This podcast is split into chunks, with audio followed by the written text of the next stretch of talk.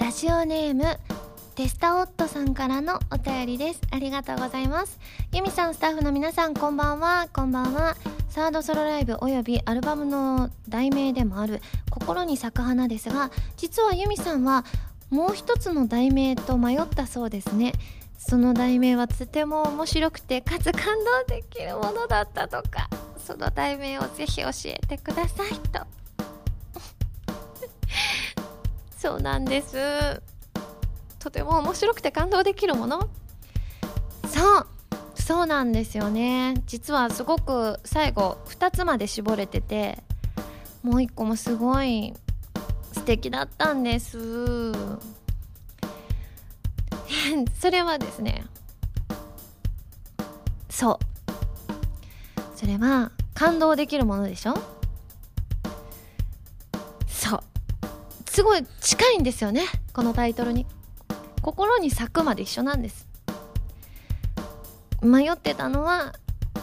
心に咲く原丸くんと迷ってたんですよね。だっていい意味でしょ。だって原丸くんって心の中にあるじゃないですか。少なくとも原丸リスナーさんと私の中には。だからもう共感もできるし感動もできるでしょ。で絵面想像したらちょっと面白いでしょ。だからちょっとそれと迷ったんですけれども、そこのタイトルにつけなくても皆さんの心の中に今日もはらまるくんが咲いているので、これからも皆さんの心にはらまるくんが咲きますように。というわけで今週は原由美の心に咲くはらまるくんラジオ。改めましてこんばんは、原由美です。原由美の〇〇ラジオ、略してはらまる。このラジオは毎回皆さんのお便りによってタイトルを変えるというちょっと変わった内容になっています。ということでですね、なんと今日は大阪ライブ当日ということなんですけれども、私のリアルタイムでは東京公演が終わったところですね。いや、来てくださった皆さんありがとうございます。今日はすごくたくさん皆さんメールくださってたんですよね。だからそれを全部読まさせていただいてですね、何時間読んでただろう。3時間ぐらい読んでましたかね。なのでライブの感想メール本当にたくさん皆さんね、たくさん送ってくださったんです。本当にありがとうございます。この後のコーナーでねご紹介していきたいと思いますので、ぜひぜひね楽しみにしていただきたいと思います。でね、ライブといえば大好きなラルくんシエルのライブが先日ありましたね。ちょうど、23日と、月火だったんですよね、多分この週のね。ただね、今回お仕事とどっかぶっておりまして見に行くことができませんでした。ライブビューイングの知らせがあった時に、大阪まで見に行くことはできないけれど、もしかして見に行けるかななんて希望を持ったんですけれども、いやーでもどうなんだろう。もし急遽なんかその日のお仕事がなくなって、片方は絶対なくならないのは分かってるけれども、片方はもしかしてねその週だけ飛びましたみたいなことがあったら、もしかして行けるかもしれない、行けてるかもしれない。ただね、分かりませんけれども、でもラルクのライブ行けないって結構ね個人的には辛いんですよね。それこそメンバーのねソロ活動のライブとかで行けないことも多かったりするんですが、ラルクの場合はなるだけ予定を調整してですね行くようにしているので、しかも久しぶりですしねって思って、やっぱりねラルクのライブってなかなかないわけですよ。最後に行ったのが多分国立競技場で、国立競技場がもう終わりますみたいな時に何組かこう対バン形式でやってたのが最後だと思うんですよ。単独は多分私国立競技場に見に行ったのが単独で最後だと思うんで、それを結構何年か前だった気がするので、本当にねラルク単独ライブ行けないのは辛いんですが、いやでもそういうねいけないライブの時ってね、レアなねレア曲やってたらどうしようとか思うんですよ。でも行った人のラルクファンの気持ちを考えるとレア曲やってほしいって思うけど、でもそれを聴けないのも辛いってなるんです。パッケージ買うしかないですね。パッケージになるかどうかは分かりませんけれども、なのでね結構今回行けませんでしたって、私のライブね行けませんでしたって方もねメールなり手紙いただいたりして、その気持ち私も痛いほど分かりますね。でもねそういうこともあります。きっとね、私ラルクそのうち参加できると信じて、なんか多分ね、来年がね霧のいい数字なんですよね。多分25周年とかかなっていうふうに思うので、まあ来年は精力的に活動してくれるんじゃないかななんていうふうに願いつつ、はい、今日も頑張りたいと思います。それでは最初のコーナーに行きますよ。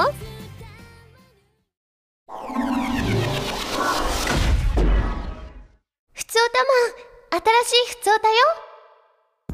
このコーナーはテーマに関係なくいろいろなお便りを読んでいくコーナーです。いわゆるふつおたです。ちなみにコーナータイトル、今回は部屋が暑いさんからいただきました。某バターのお姉さん風ということで、アンパン的なあれですね。なるほどなるほど、ということでですね、今回はライブの感想スペシャルです。本当にたくさんいただいたので、ドドドとご紹介したいと思います。まずハンドルネーム、アナゴとうなぎさんです。ありがとうございます。ハラミ、こんばんは。こんばんは。サードソロライブ、心に咲く花東京公演参加しました。ハラミのライブは今回が初めてでした。3列目の真ん中に近いとても良い席で、実際に座る場所を確認して開始前からワクワクしていました。他の方も席を確認した後、同じく興奮している様子でしたよ。開演直後の浴衣着物姿のハラミ、すごく綺麗で、その時に気づいたんですが、周りの皆さんがペンライトを振っているのが見えて、自分はペンライトを持っていなかったので手を一生懸命上げて振っていたんですが、次回参加する時はペンライトを持っていきますパンライトじゃない次回参加するときはペンライトを持っていきます。衣装では2番目に着ていた黄色の花柄の衣装が一番素敵だと思いました。あれは DVD 版のジャケットの写真と同じ衣装に近いものですかね。曲は風のオーケストラのアレンジバージョンがとても印象に残っています。もちろんハラミーがドラム演奏したオレンジ色の季節、個人的に好きなクロスオーバー、心に咲く花、どれも素敵でした。他にも視聴コーナーにてハイレゾ視聴、ハラミーチップス当選、サイン入り写真をゲットできたなど、もう本当に幸せな一日を過ごせました。ハラミーがライブで言っていた言葉、をイライラしてしまった時に心に刻んでおけるようにしたいです。温かい気持ちになれるライブをありがとうございます。これからも微力ではありますが応援しています。セブンスシングルも楽しみにしています、といただきました。その他ハンドルネーム、もやしさんです。ありがとうございます。ハラミー、こんばんは。こんばんは。初めてメールします。ありがとうございます。先日のサードライブ参加させていただきました。ライブ初参加だったので緊張していましたが、ハラミーの水のおかげで和み、最初から最後まで楽しむことができました。26日の大阪公演楽しみにしてます、といただきました。ありがとうございますね。今回本当にいや盛りだくさんな内容でございました。そう、浴衣もね、私が浴衣着てみたいですって言って実際に着させていただいて、あれは私が自前の、浴衣なんですけれども、はらまるでも言ったかもしれないんですけれども、まあね、去年ね、夏の終わりがけに買って、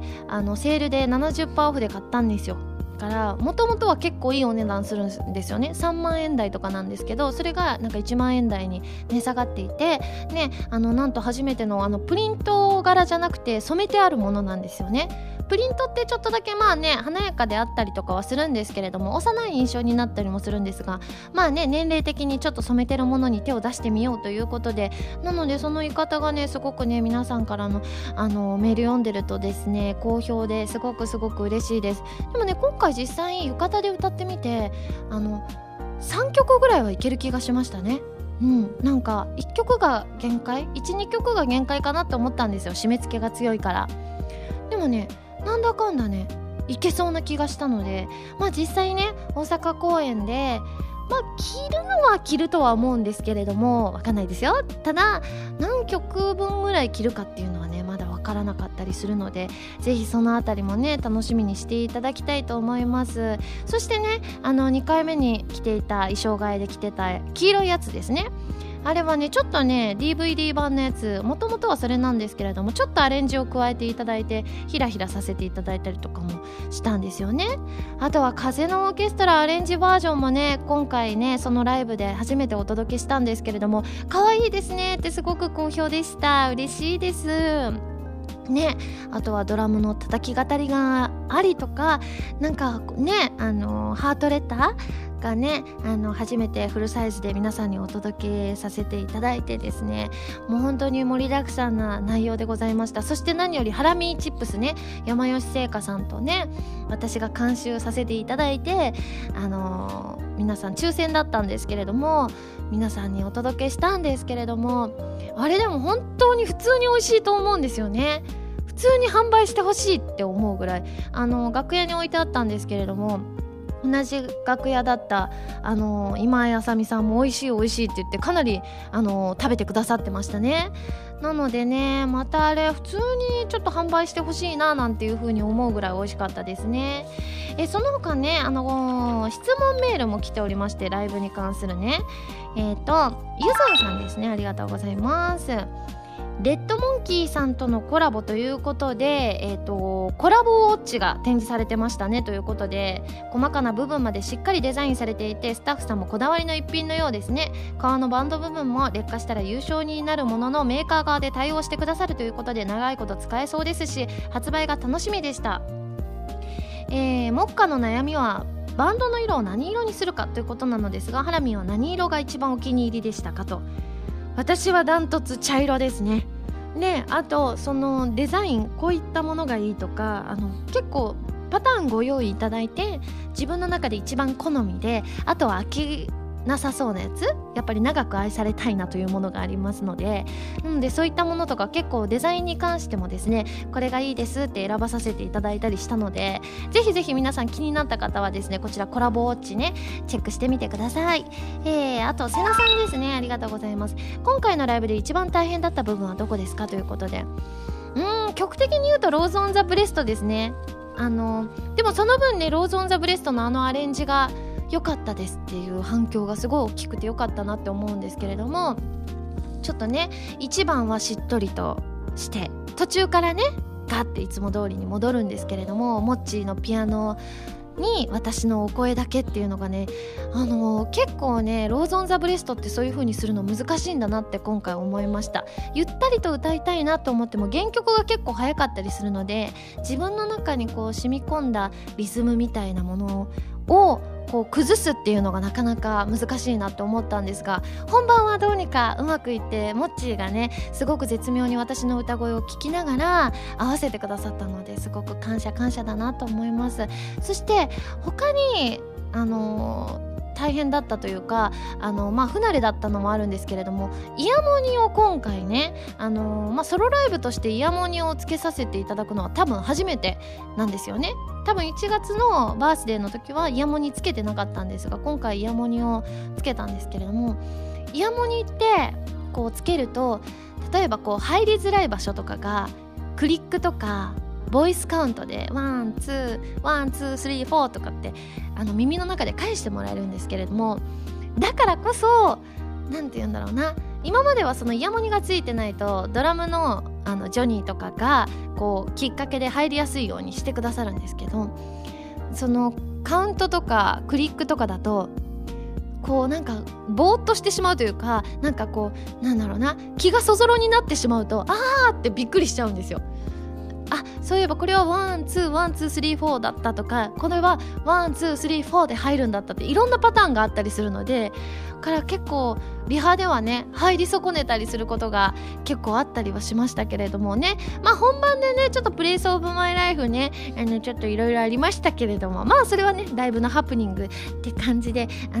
でもね一回ねそう入り損ねてしまったから、ちょっと大阪公演では気をつけたいなと思います。その他キャベツジュンさんですね、ありがとうございます。大好きなお水の横に置いていた紙コップの魔法のあれの中身は何ですか？ちらっと話してくれたような気もするのですが、いまいち分かってなくてということで、お水の横に紙コップを置いていたんですよね。あれはですね、結構声優さんとかの中で流行ってるというかよく持ってる人が多いんですけれども、台湾のね蜂蜜、黒蜜っぽい感じなんですけれども、喉に蜂蜜があるんですよね。それをこう舐めると喉の調子がいい感じがするんですよ。だからそれを溶いたものをね、お湯で溶いたものを置いていて、途中からなんかまた紙コップ追加して持ってった時はもうそのままの蜂蜜を私は持ってって舐めてましたね。続いてルキさんですね、ありがとうございます。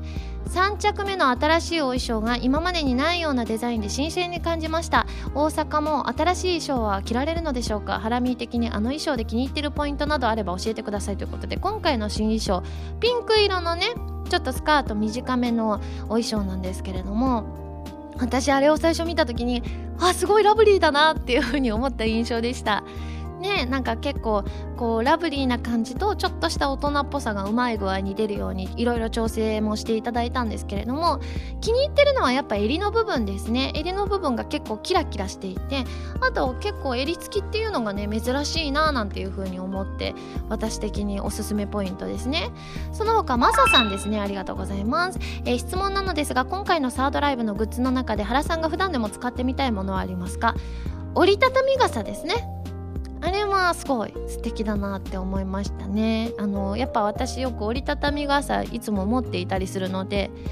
からね、それ自分のロゴが入っていたりするので嬉しいですよね。あとはねうちお父さんがねてか両親が見に来てくれてたんですけれども、バッチリね私のぬいぐるみ買って帰ったみたいでスーツケースの中に私のぬいぐるみが入ってましたね。まあちょっとねハラマルでちょっと怖いですみたいなメールを読んだと思うんですが、まあ実物は可愛いんですよなんてお話しさせていただいたので、今回皆さんね実物ご覧いただいてどういった印象を持たれたでしょうか。あでもね包丁さんがねハラミーぬいぐるみでいろんな写真撮ってみましたっていうので送ってくださって、イルカに襲われているハラミとかでイルカといるねこのハラミーぬいぐるみとその他ねわさビーフを一人で全部食べたハラミっていうのでわさビーフの中にいるハラミがあるんですけれども、その中の2枚目鼻毛を切ってくれるハラミっていうのがですね絶妙に怖いです。だってハサミ持ってるんですもん。すごいなんかこれねちょっとね包丁さんねツイッターとか持ってらっしゃったら出してほしいこの写真。絶妙にこう笑ってるんですけれどもちょっと猟奇的に感じるこの多分写真の角度とかねハサミの感じとかがあると思うんですけれども、この写真はこの写真でこう衝撃的なものがあってね面白いのでぜひぜひこれを皆さんにも見ていただきたいなと思います、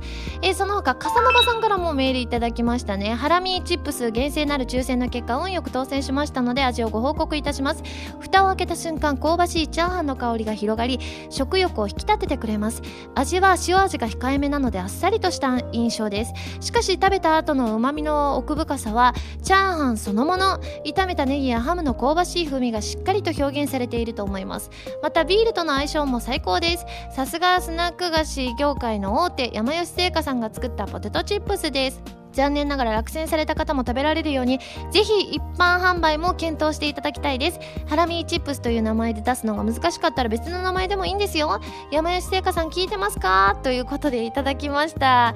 ね本当に山吉製菓さん、ね、ご提供いただきって本当にありがとうございます。すごい本当に美味しいんですよ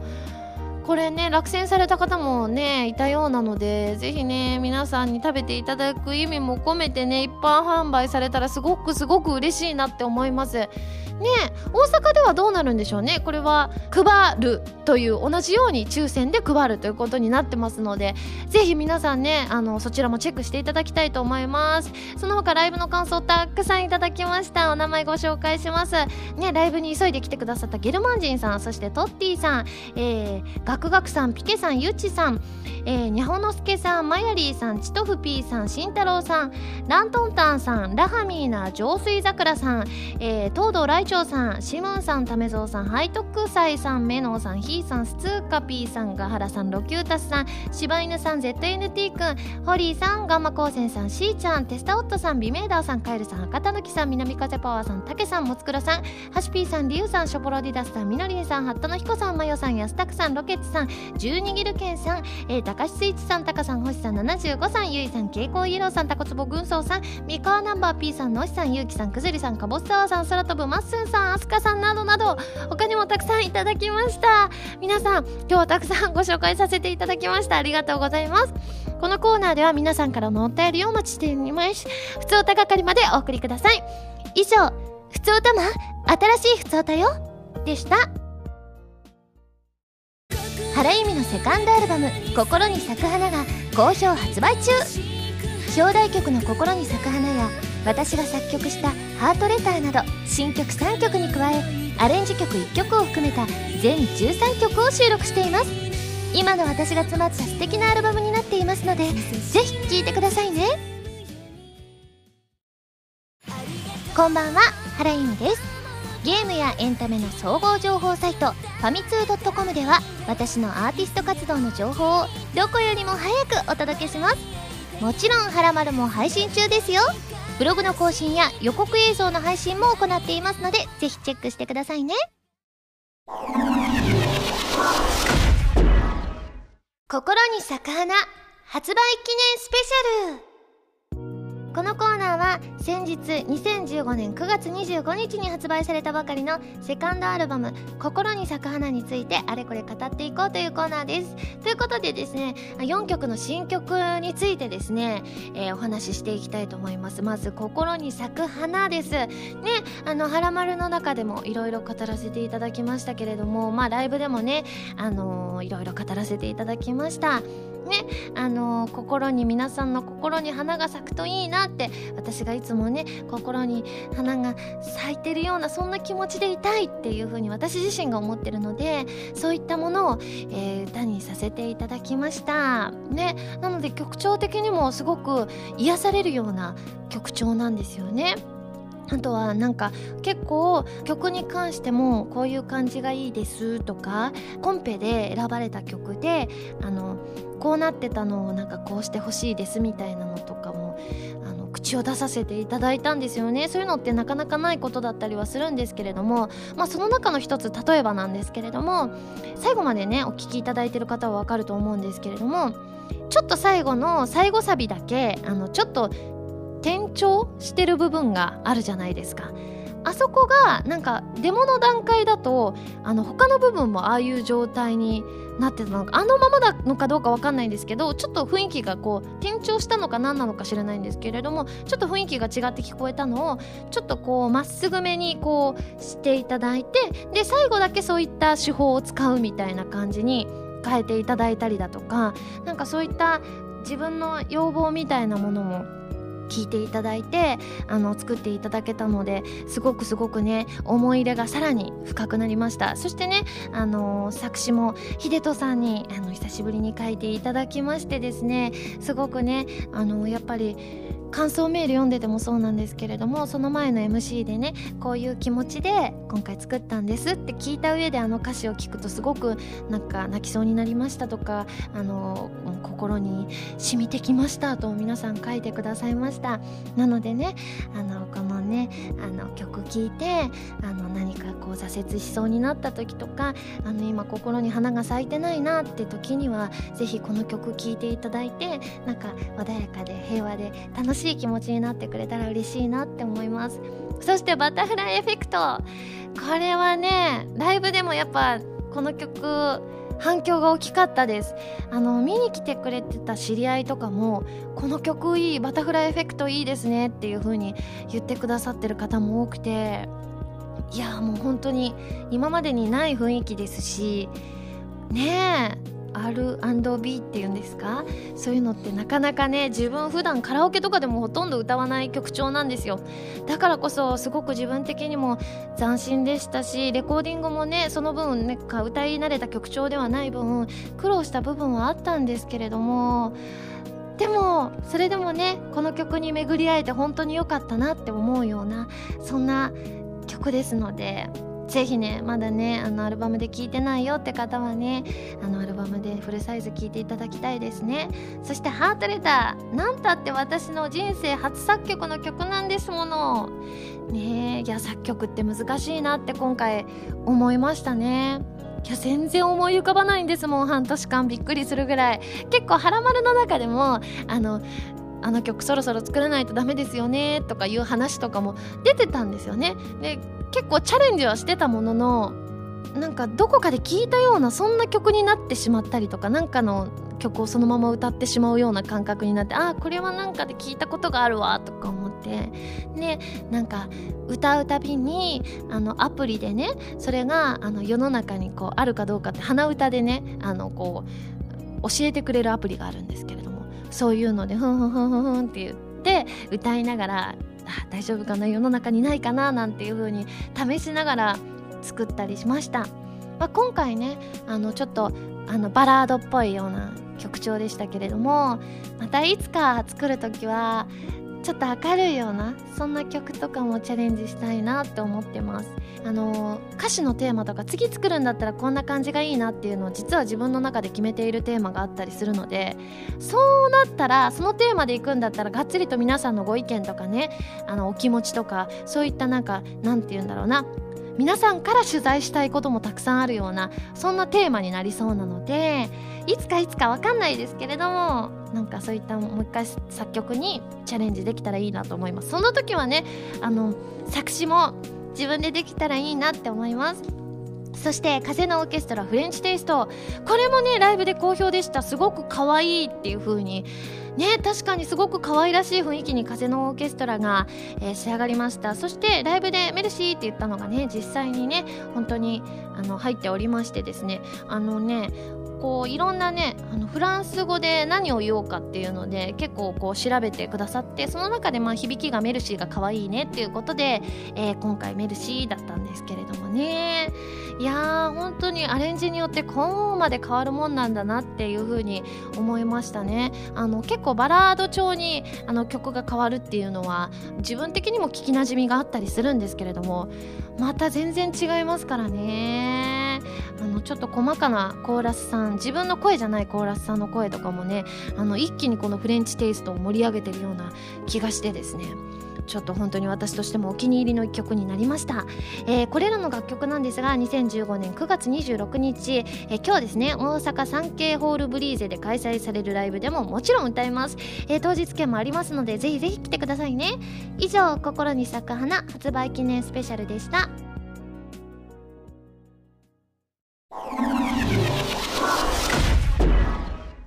まるおた、このコーナーではテーマに沿ったお便りを読んでいきます。募集中のテーマはこちらです。まず雪月花 P さんからいただいた勘違いしていたこと、そしてスバルさんからいただいたあなたが知っている豆知識、そして一行物語、エルフの青年エルフ太郎たちの国は悪の悪者帝国と熾烈な戦いを繰り広げていたから始まる物語を作るための文章でございます。ではまず、豆知識から参ります。雪月花 P さんです。ありがとうございます。映画館でポップコーンが主流なのは、昔映画が面白くないことに腹を立てた客がスクリーンに物を投げることがあったので、投げても危なくないものを販売するようになったからなのです。そうなんですか、びっくり。もう映画館といえばポップコーンみたいなところあるんですが、もともとがスクリーンに物投げちゃってたんですね。でも確かにポップコーンだと危なくないですね。続いて、ラジオネームやばいって小林さんです。ありがとうございます。ある数を思い浮かべる、そして3を足す、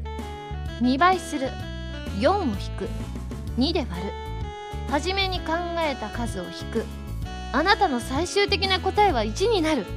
ということで、私実際試しました。4でやったんですよ。そしたら4でしょ、で3足して7でしょ、2倍すると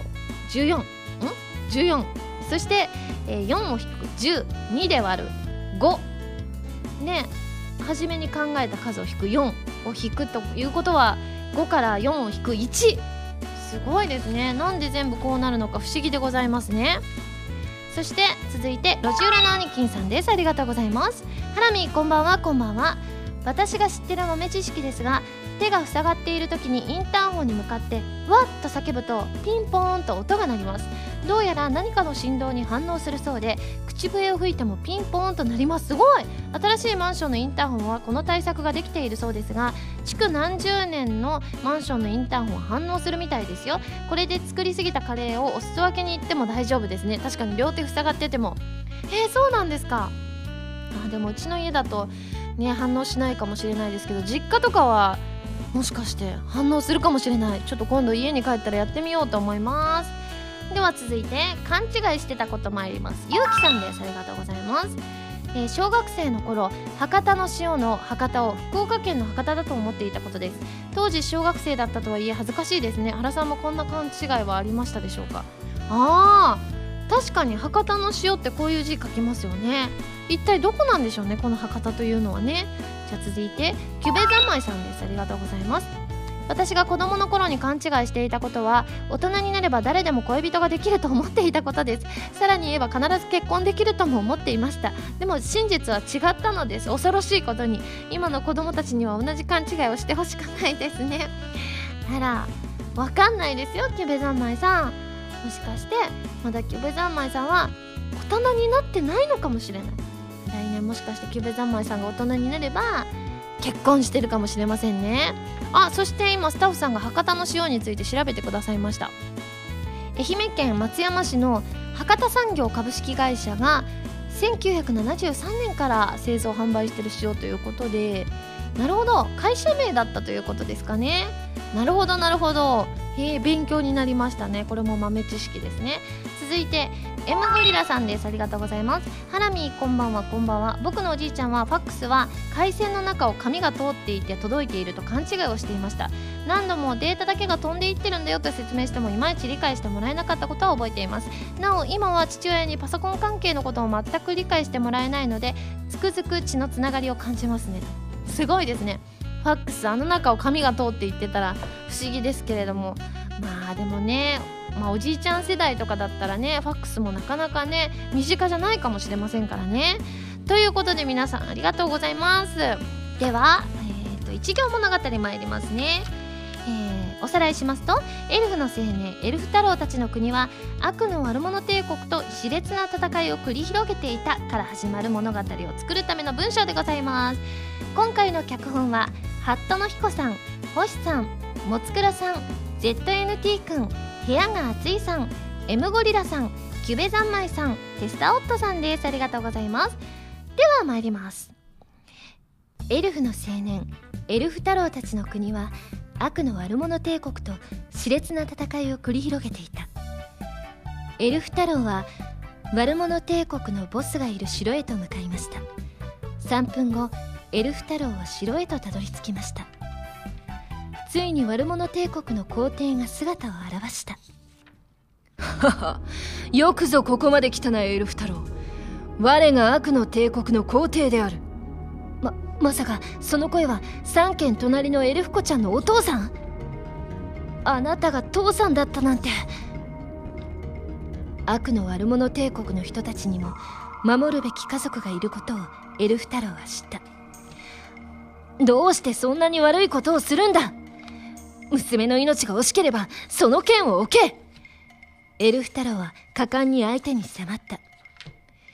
エルフ太郎たちの戦いはだいたいこんな感じで終わった。めでたしめでたし。なんかすごくね、戦いがね、なんかこの悪者帝国さんの凄さが分からぬまま終わってしまったんですが、ある種それは良かったのかもしれない。エルフ子さんの、お父さんだからそんな悪い感じしなくて、ある種良かったかもしれません。ということで振り返っていきましょう。ハットの彦さん、まずエルフ太郎は悪者帝国のボスがいる城へと向かいました。3分後着いちゃったから早いですね、これはね。そして星さん、ついに悪者帝国の皇帝が姿を現した。3分後なんでついに感はないですけれどもね。続いてもつくろさんね、よく来たなエルフ太郎と。そして3軒隣のエルフ子ちゃんのお父さんだったんですね。父さんが悪い人だったなんてショックですけれども。そして ZNT 君ですね。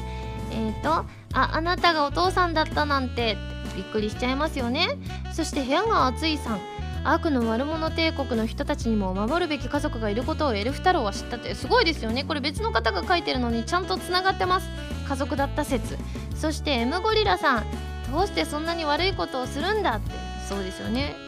そして娘の命が惜しければその剣を置けって、超悪いやつにねエルフ太郎さんがなってますよ。だってね、3軒隣のエルフちゃんを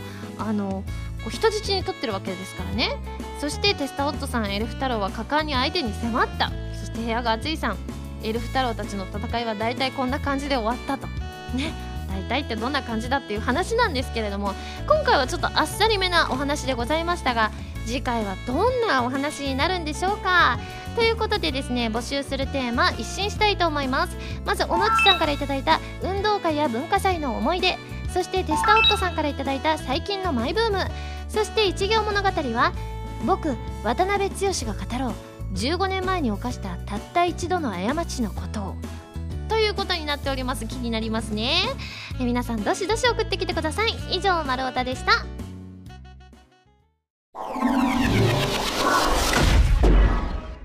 はらまるリスニングプラス、こちらは私原由美の新曲をお届けする視聴コーナーです。今回皆さんに聴いていただくのは2015年11月25日発売のセブンスシングルから表題曲のトワイライトに消えないでです。こちらはテレビアニメ俺がお嬢様学校に庶民サンプルとしてゲッチされた件エンディングテーマとなっています。ということでライブで披露させていただいて、大阪公演でももちろん披露させていただくんですけれども、いやーかわいい曲ですね。本当に庶民サンプルの世界観にぴったりでございまして、まあでもねレコーディングがね結構ね苦労したんですよ。曲調的にはねそんな難しい曲調でもなかったんですけれども、何せ音域が広いんです。A メロとかが結構低いところから始まるけれども、サビが結構高くてキー的にはね一応出るようなキーではあるんですけれども、高いところがこうずっとサビの部分続いているので、そういった意味で結構難易度の高い曲なんですよね。だからなんかこうサビを楽にするためにこう半音下げようってなったら、でも A メロがさらに低くなってしまうみたいな感じで、一回レコーディングで最初歌った時にこれはやばいかもしれないみたいな、ちょっとこのままのキーでいけるのだろうかみたいな感じで一瞬ざわついたんですよね。でいろいろこう皆さんも考えてくださって、一旦この A メロ B メロはこのままでいって、で転調とかがしてない曲だったのでサビで転調して半音下げようかみたいな、そんな説もあったんですけれども、なんと歌ってるうちに声が出てきましてですねあれこれって今もともとのキーですかなんていうこともあったんですよ。で結局ね声がパッて出てからはですね、この高いキーもどうにか歌えたんですけれども、なのでねちょっとねこの曲披露させていただく時にはねそういった意味でドキドキ感はあるんですが、ただ曲調はねすごく可愛らしいですし、なんかこの歌詞の世界観がその作品の世界観にマッチしてるから、なんか私今ちょうどアフレコを進めているところなのですごく共感できるんですよね。もうそのみんながこういう風な感じの表情感を浮かべてるんだななんていうのがすごくこの曲と歌詞を聞いたらマッチングするので、ぜひぜひですねこのエンディングテーマとして流れた時にもうマッチする感が半端ないと思いますので、ぜひ10月放送のアニメの放送とですね合わせてチェックしていただきたいと思います。それでは聴いてください。トワイライトに消えないで。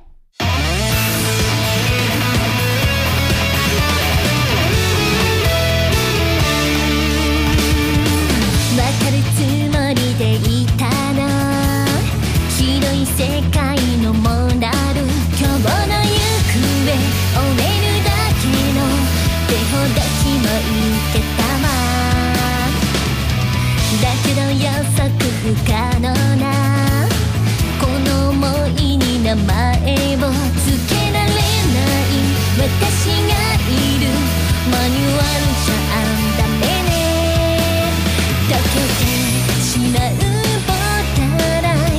赤と青の誘惑でいつの間にか君が心の中と外までわからなくさせた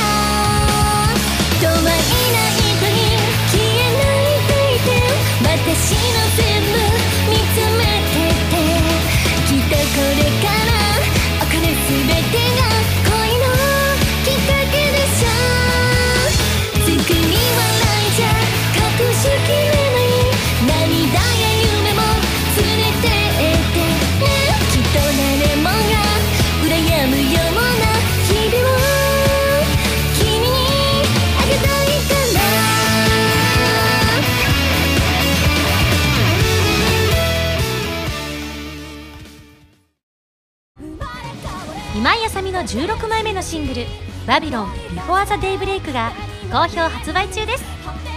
新曲「バビロン」のほか Nintendo3DS 版「コープスパーティーフラットカバーリピーティッドフィア」オープニング曲「シャングリラ2015バージョン」SSG のミュージックパズルで制作している「Leap of Faith」が収録されています。皆さんぜひ聴いてみてくださいね。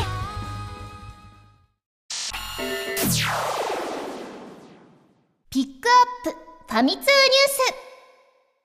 ュース。このコーナーはハラマルを配信しているファミ通 .com に掲載されたニュースを私原由美がお届けするコーナーです。今回ピックアップするニュースはこちら。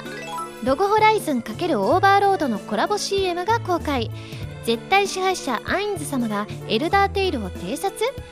角川は2015年9月30日発売のファンタジー小説ロゴホライズン10ノーアスピアの開墾と初の外伝小説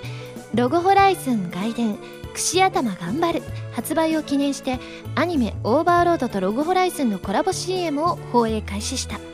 ということでございまして、これ撮ってきましたよ。いや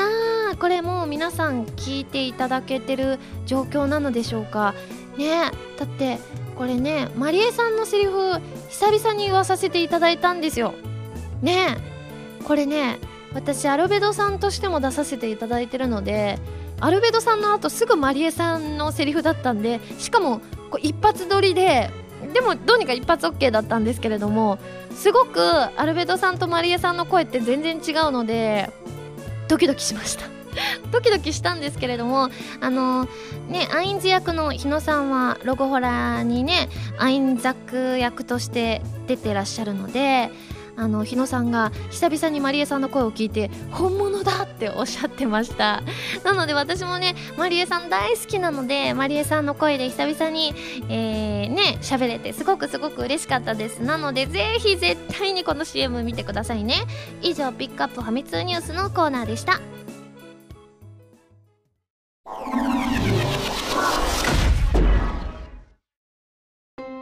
エンディングです。それではここで私からのお知らせです。私のセカンドアルバム「心に咲く花」が2015年9月25日に発売されました。ブルーレイ付き版、 DVD 付き版、通常版の3種類があります。ぜひぜひ聴いてみてくださいね。そしてさらに2015年11月25日にセブンスシングル「トワイライトに消えないで」が発売されます。こちらはテレビアニメ「俺がお嬢様学校」に庶民サンプルとしてゲッチされた件エンディングテーマとなっていまして、アニメ版、 DVD 付き版、通常版の3種類が発売されます。ご予約をぜひぜひお願いします。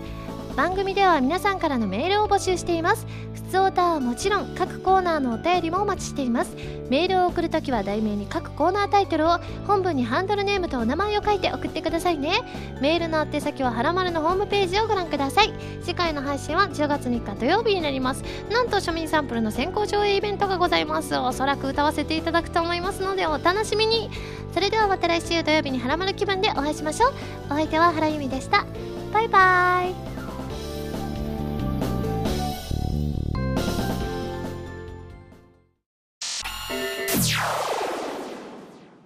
緊急告知。